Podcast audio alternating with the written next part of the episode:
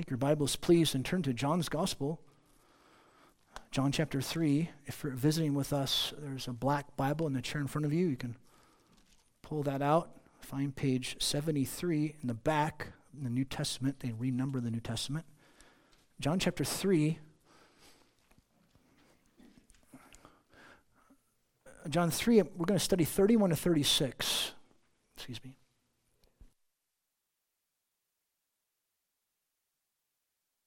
John 3, 31 to 36. It's interesting. When I first went through John's gospel uh, 15 years ago, when I first came here, I, I took larger chunks, and, and it was good because I was forcing myself to take larger chunks, and yet it was hard because I was used to doing two, three, four verses at a time. So I've, I've forced myself to take larger chunks of scripture and to preach through that. And, um, um, and so when I come to five, six verses, I'm like, gosh, what do you do with this? Um, that's when you laugh. There you go. now, because we're used to, uh, from Master Seminary, we're used to just preaching through two, three, four verses at a time. So, um, uh, but yet I've trained myself to take larger chunks, and on purpose. I, I, I want to do that because my agenda is to get you as much scripture as possible, as many genre of scripture as possible.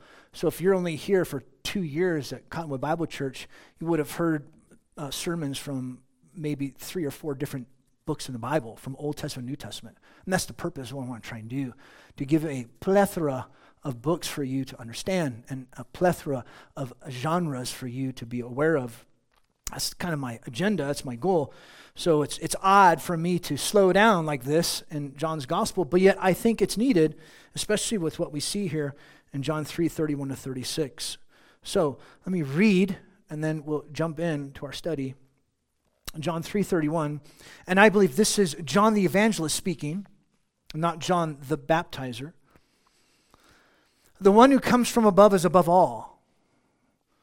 The one is of the earth is from the earth and speaks from the earth. The one who comes from heaven is above all. What he has seen and heard, that he testifies, and no one receives his testimony. The one who's received his testimony certifies that God is truthful. For the one whom God has sent speaks the words of God, for he gives to him the Spirit without measure. The Father loves the Son has given all things into his hand. The one who believes in the Son has eternal life. But the one who does not obey the Son shall not see life, but the wrath of God abides on him. Who a person is makes a difference. Who a person is, when you really know them, makes a difference. I enjoy watching spy thriller films. I'd watched this spy thriller film uh, like a month or two ago. This guy, he was like deep, deep, deep undercover, and you don't know this until like mid three quarters of the way through the movie. And, and you're like, wait, he's with these terrorist people? Who, why, why is he doing this? You're thinking, what? What's going on? Why is he doing He's like planning with these terrorists and he's making these bombs and you're thinking, what's going on? And I'm, huh? And Chris is like, why are you biting your nails? I'm like, I don't know. I'm just nervous. Uh, right? Stop picking your nails. Uh, and then you find out that, oh, he's, oh, he's a good guy. Oh, it changes things.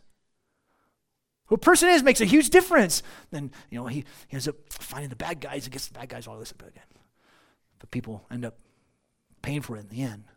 But it's just, it's intense. But once you find out who he is, that makes a huge difference. Or at least it should make a difference. If you get a letter from just somebody, sure. You get a letter from the President of the United States, bigger deal. Unless you don't like the president, then that's, it. you're like, nah. Versus a letter from my wife. Not for you, for me. You get a letter from my wife, I'll, slap you. Anyways, um, first a letter from my wife. I mean, it's different. It changes things. Who a person is makes a difference. At least it should. If if I were to tell you that uh, uh, you're getting a ten thousand dollar tax refund, like, oh, okay. if you get a letter from the IRS that tells you you're getting a $10,000 refund, then you're like, okay, this means business. Who a person is makes a difference, right? Who Jesus is makes a difference. Or at least it should. John's gospel is calling readers to come and believe in Jesus, or come receive Jesus, come know Jesus. And today we'll see, once again, who is Jesus and why it should matter to you. Who is Jesus and why it should matter to you? We, we've said this at the very beginning when we started through this gospel. You, might come to this passage and it's like, ah, what does this mean to me? No, no. The Christian life is how do you fit into God's story, not how does God fit into your story. It's not about how God fits into your life. How do you fit into God's life? How do you fit into what God's doing? And you figure out it's not about you, it's not about me. Who is Jesus? Who is he? His identity, his origin, his authority, the bond that he has with the other persons of the Trinity, the Father and the Spirit. Who is Jesus? You will see he's from above. He's the Son. He's given authority. He's given the Spirit. They, the Trinity, love each other. That's who he is. Here in verses 31 to 36, John the evangelist breaks in, some would say again, giving his readers some significant info about Jesus' identity, origin, authority, and the bond that he shares with the other persons within this entity that we call the Trinity. And John the evangelist will tell us who Jesus is, verses 31 to 35 and why it should matter to you. Verse 36. He's from above. He's the Son. He's given authority. He's given the Spirit. They love each other. That's who He is. So, why does that matter? Why should that matter to you? Here's why God's immeasurable love which is embodied in the person of the Son, who is divine in his identity, his origin, his authority, and this bond, demands a response of personal, real, intimate belief into him. That's why it should matter. Equally immeasurable is God's wrath. God's wrath toward those who do not believe. In essence, your disobeying God. And you're rejecting his love. Remember John 3:16. For in this way God loved the world that he gave the only begotten son that all the ones who believe into him will not perish but have everlasting life. God's immeasurable love is embodied in this person, in, in Jesus, in the Son. And, and, and it demands a response of personal, real, intimate belief into Him. It should matter to you. It should matter to you because God will have a personal response of love towards you if you embrace the Son or a personal response of rejection towards you if you personally reject him in his son.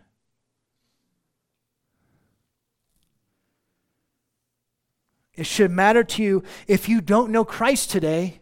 If you're here and you have not responded to Jesus, you haven't turned from your sin and trusted in Jesus Christ alone, this is why it should matter to you. Because uh, God's wrath abides on you. His wrath abides on you, and he personally, intimately rejects you because you've rejected his love. But he will personally and intimately love you if you receive his love. Remember, the Christian life is how you fit into what God's doing, not how God fits into your life. That's not what this is about. It's how do you fit into God's story, what He's doing. Uh, no, Christian, this should matter to you even more so because if you unite yourself with, with some other partner, it displays a lack of faith in Jesus since you really don't think Jesus is above all and doesn't have all to offer you for you. I will say later, you commit spiritual adultery. We commit spiritual adultery if we unite ourselves with some other quote unquote partner because we really don't think Jesus has everything that we need and everything that we want. We think there's something else, which is idolatry. He is above all. He gives me everything I need. The Father's given everything into his hands. So it's, it's, he's in everything. Everything that I need and want is in Jesus. Why, why, why, why do I doubt that? It's a lack of faith, right? Whew, it's a good thing Jesus dies for that, doesn't it? Good thing he dies for that, too. So let's start in 31 to 35. Who is Jesus? Who is Jesus? 31 to 35. Notice how he begins. The one who is from above is above all. Interesting, verse 31 and 32 pulls together themes of the chapter. This is the reason why Jesus must be supreme. Remember last week? Happily content with Jesus' supremacy over your life. Why should you be happily content with Jesus' supremacy over your life? Because he's from heaven, he's from above. He's above all. In contrast to John the Baptizer, notice what he says.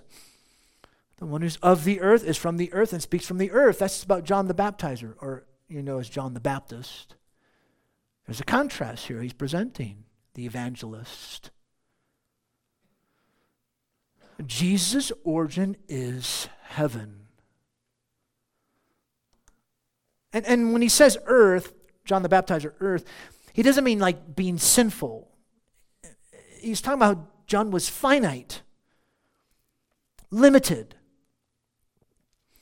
He was from the earth and speaks of the earth. His, his origins from the earth and called people to repent, pointing to the only one who could give life and, and whose authority, whose origin is heavenly. See this? His origin, his identity gives him such authority, and that's from heaven. And yes, John and Jesus were ministering at the same time. Jesus was dunking people. John was dunking people. Well, Jesus was doing it for his disciples, right? And John was dunking people, baptizing. We're going to dunk four people next week. Yeah. But they're not the same. They're actually opposite. Jesus' identity, his origin, and authority, vastly different from John. You have infinite versus finite, superiority versus inferiority. And so, so take this and hold to this. No one else has this origin. No one else has this identity. No one else has this authority. Not Buddha. Not Hinduism. Not Sikh. Not Islam. Not Judaism. Not Mormonism. Ended up talking to three Mormons Friday night, like 8:30 at night. They were coming by. I talked with these guys. These came up. Not Jehovah Witnesses, not any other religion of the world. The eternal Son of God is the very Word of God who was, is from heaven. That's who He is. And then look at what John the Evangelist says in verse 32. What he, this one who's from above, has seen and heard, that he testifies or bears witness. He's the Word of God. God speaks. The, the greatest way that God reveals and expresses himself is in the Son. So, Jesus, he's the very Word. He testifies to what he's seen and heard. John testif- Jesus testified to what he has seen and heard regarding himself being the very Word of God. He spoke from personal experience what was true, real, and genuine. If I speak for myself, I'm tainted. I haven't seen everything. I haven't heard everything. So if I say I speak from authority, from uh, you'd be like, you're crazy, right? You don't have full knowledge of what you've seen. You don't have full knowledge of what you've heard. You don't have that. That's what you'd say to me. That's what I'd say to you. Not so with Jesus. That's what I was telling these Mormons. I said, this is the Bible is the Bible is the Word of God, and it's it's sufficient. You have to come to a place where you come to that place where you come to that place. It's sufficient. If you don't, you must repent and recant what you just everything you guys believe in the Book of Mormon. Jesus completely says and does all that God says and does. That's how Carson put it. Because he's the Son of God and the Word of God. Listen, he can only say and do what God says and does because of his identity, because of his origin, because of his authority. And notice what the evangelist says, the last part of verse 32 and no one receives his testimony. Well, that sounds familiar. Brings us back to chapter 3, verse 11, where Jesus says, You don't accept our testimony, my testimony, our testimony. It takes us back to chapter 1, where Jesus, they don't receive him. Remember that? People will not receive his witness, his testimony, unless the Spirit comes in like the wind and does a God working in their life. They're born new. Remember that?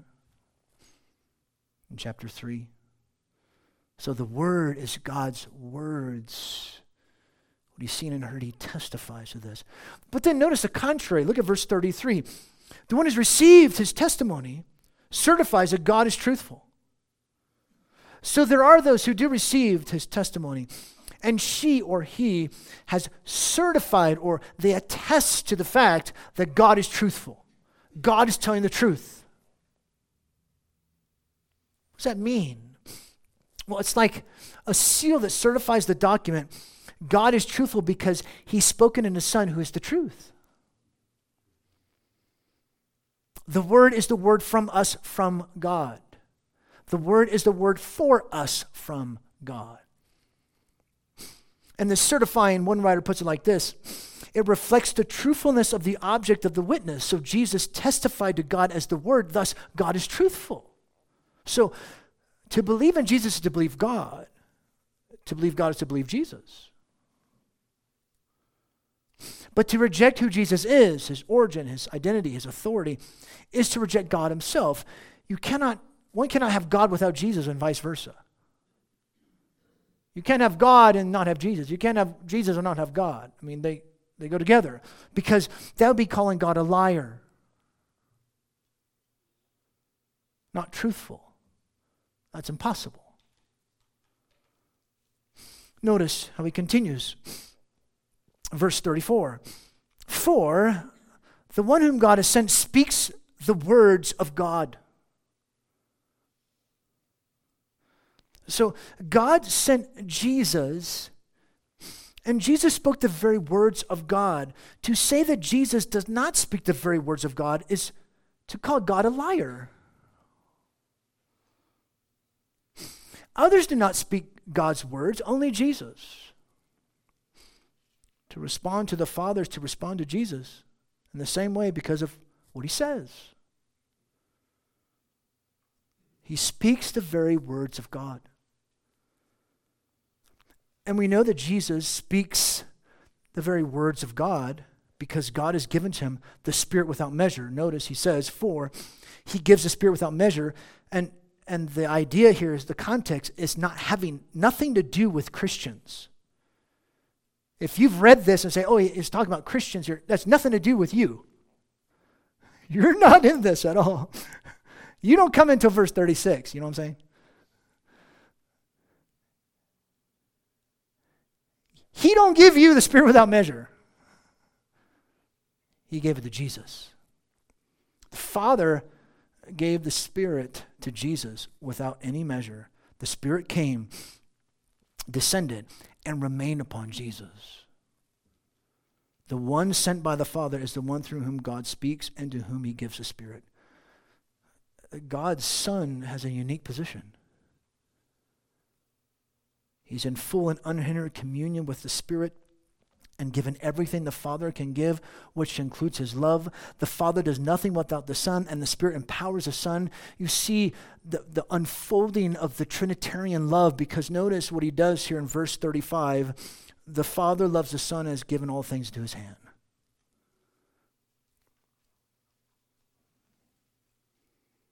He loves the Son.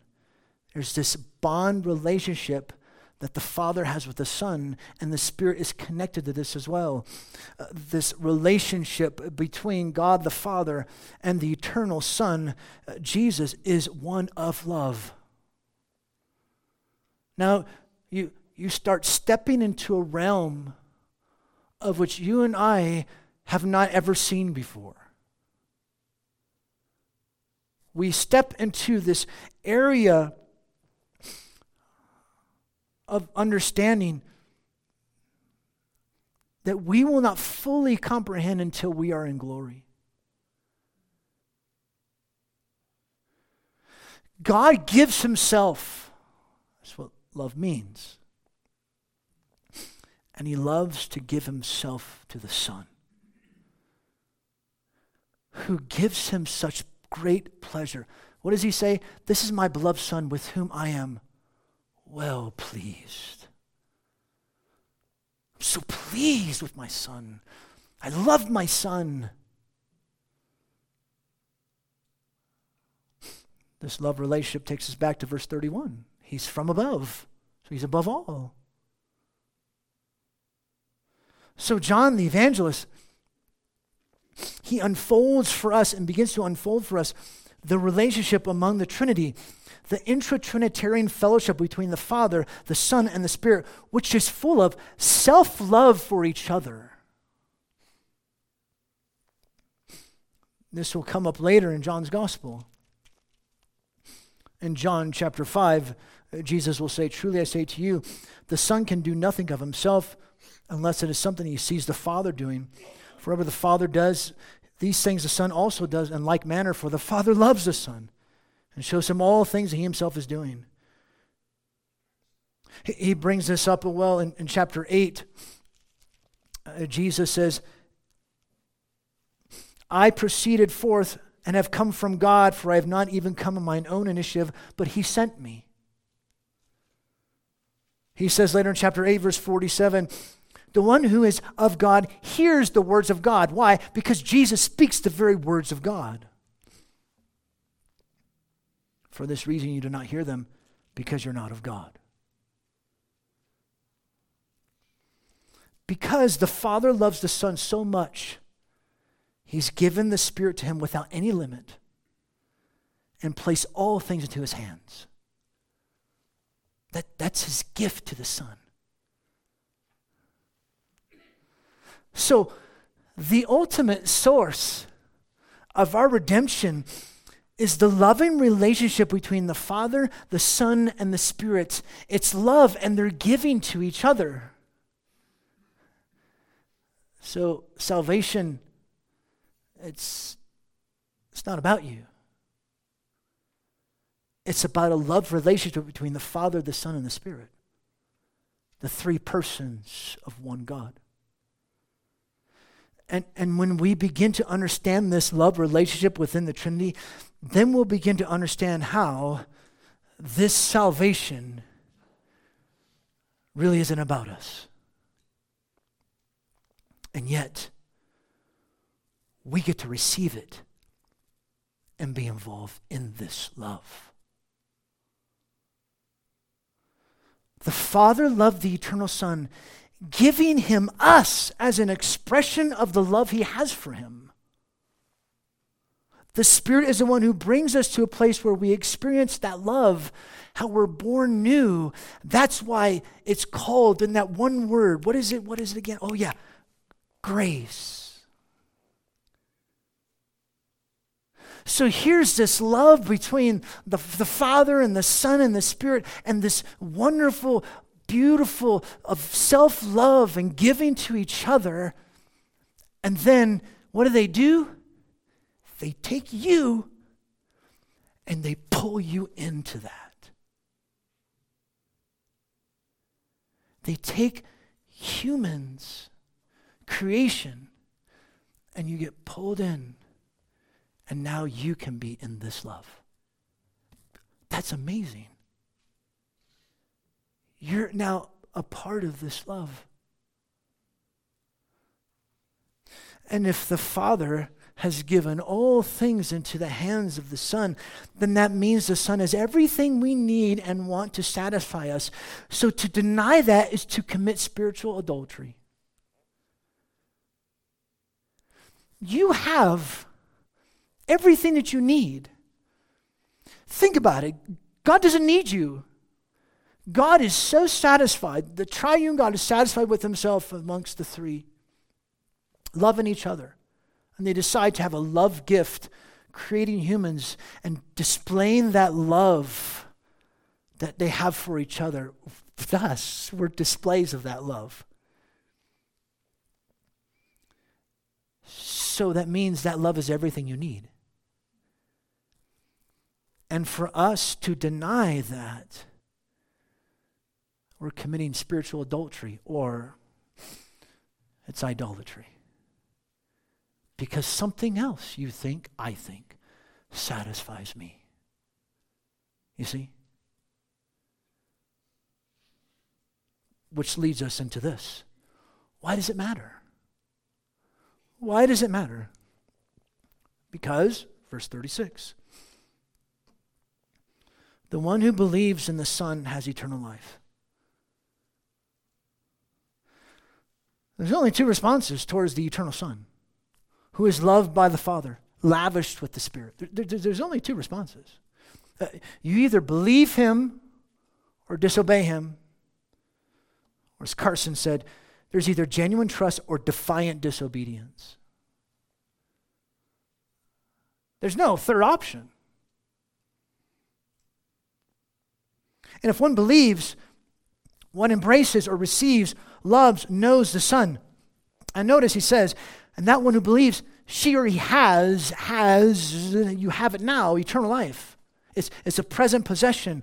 Life in the age to come that's experienced now. Well, well, how is it experienced now? Because remember, if you remember, Jesus will later tell us what eternal life is. From John 17, he will say, And this is eternal life, that they may know you, the only true God, and Jesus Christ, whom you have sent. Eternal life is not just going to heaven. You say to people, you want to go to heaven? You know, you won't have any more cancer. You'll look like you're 25 all the time, and you'll run, and you'll never get tired, and this and that. You can eat whatever you want, never get fat, and this and that. And people are like, yeah, Jesus won't be there. So? If, if, if people think that, you've missed the point of what heaven is. Because heaven is about Jesus, Jesus is about heaven, it's Him remember, eternal life is personal, relational, intimate, because it's knowing the only true God in Jesus Christ whom He has sent. Remember, you're pulled into this love. The love that the Father has for the Son, the Son has for the Spirit, the Spirit for the Father, and the Son, the Father for the Spirit. And you're this love that they have, and you're, you're pulling people into this love. And He has a plethora of people, millions of people that He's chosen before the foundation of the world to be displays of this love that He has for Himself. You get in on that. And if God never needs anything, He's just always giving Himself and giving that love to each other, and you're pulled into that love, then you have everything you need in God. You see? And for us to deny that, we say, that love's not enough. I need, I need to have, to be satisfied, so I need, you know, you fill in the blank, right? Which is why he says the next part of verse 36. But the one who does not obey the Son, that's the correct translation, shall not see life. Not to believe is not to obey. Not to obey means you don't believe. That means one disobeys or rejects the Son. Rejects what? You're rejecting love. Failing to trust Jesus is as much disobedience as unbelief. Carson put it that way, is a great way to put it. That one will not see life. But then he says in last part of verse 36 the wrath of God abides on him. To deny the Son, being discontent with Him and God's wise sovereign purposes being accomplished through Him, is to betray your trust in Christ and faithfulness to Him. Oh, God, give us grace to not betray that, committing spiritual adultery. So if eternal life is personally, relationally, intimately knowing the only true God in Jesus Christ whom He sent, then God's wrath is also a personal, relational, intimate response from God to the non believer. The son, the son is God's love expressed in personal form. Not to obey or receive God's love is to receive his wrath. God's wrath is personally defined just like God's love is personally defined. That's what makes it more um, weighty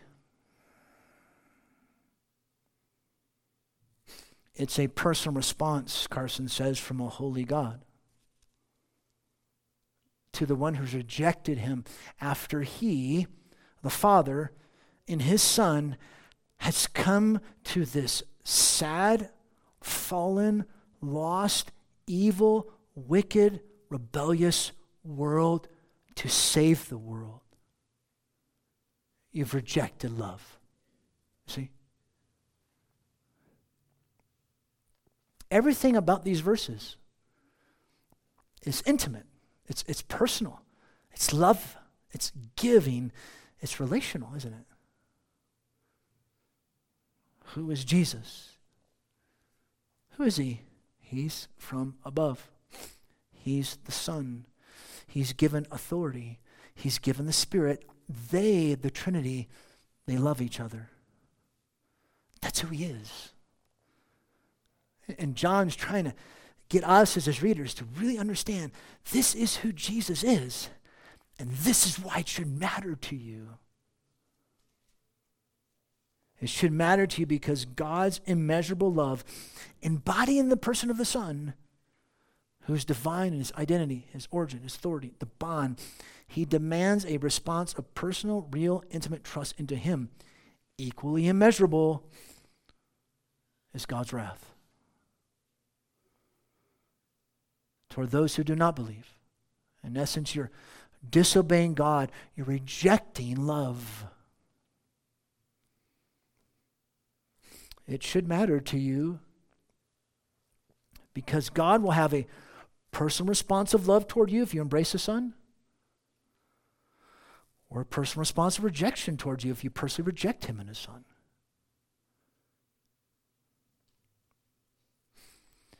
Christian, it should matter to us. It should matter to you because if we unite ourselves with some other partner, it displays a lack of faith, trust in Christ, because we really don't think Jesus is above all. And we really don't think he has all to offer us for us. I mean, think about it. we unite ourselves to food, substances, drugs, alcohol, sex, people, stuff, money. Fill in the blank. That's a lack of faith that Jesus gives you all that you truly need and want. We, we doubt that. He pulls you into this love, everything you need, and to doubt that, you deny and you betray that love. Does that make sense? It's idolatry. Whew. It's a good thing Jesus died for that. Because don't we deal with that? It's constantly, we're bombarded telling us that no, Jesus doesn't satisfy you. God is holding out on you. That's been the deception since Genesis 3. Right? Oh, Jesus, help us to see more of who you are and to trust you more. Let's pray that. Jesus, help us to see more of you, more of who you are, and to trust you more. And we, we put up our hands, we say, Yes, my faith is weak. And we know that.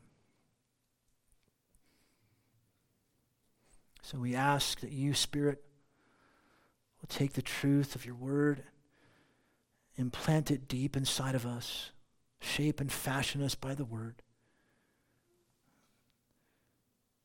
That we may know and have confidence that your love is what we need. And we're, we're displays of that love. Of course, that's all that we need We're displays of the love that you have for each other. It's just kind of stupid that we don't think that way. And, and it's our thinking. Help us to change our thinking.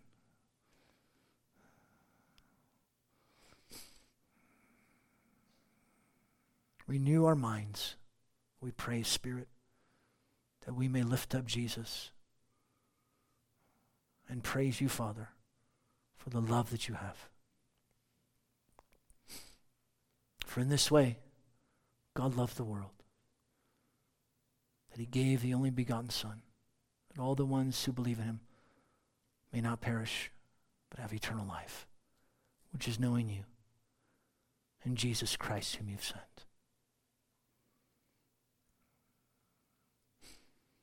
If you would please take this time, be about a minute or so to fill your mind with truth, to reflect on what we've seen from God's Word, to ponder what we've seen from the truth here in John 3.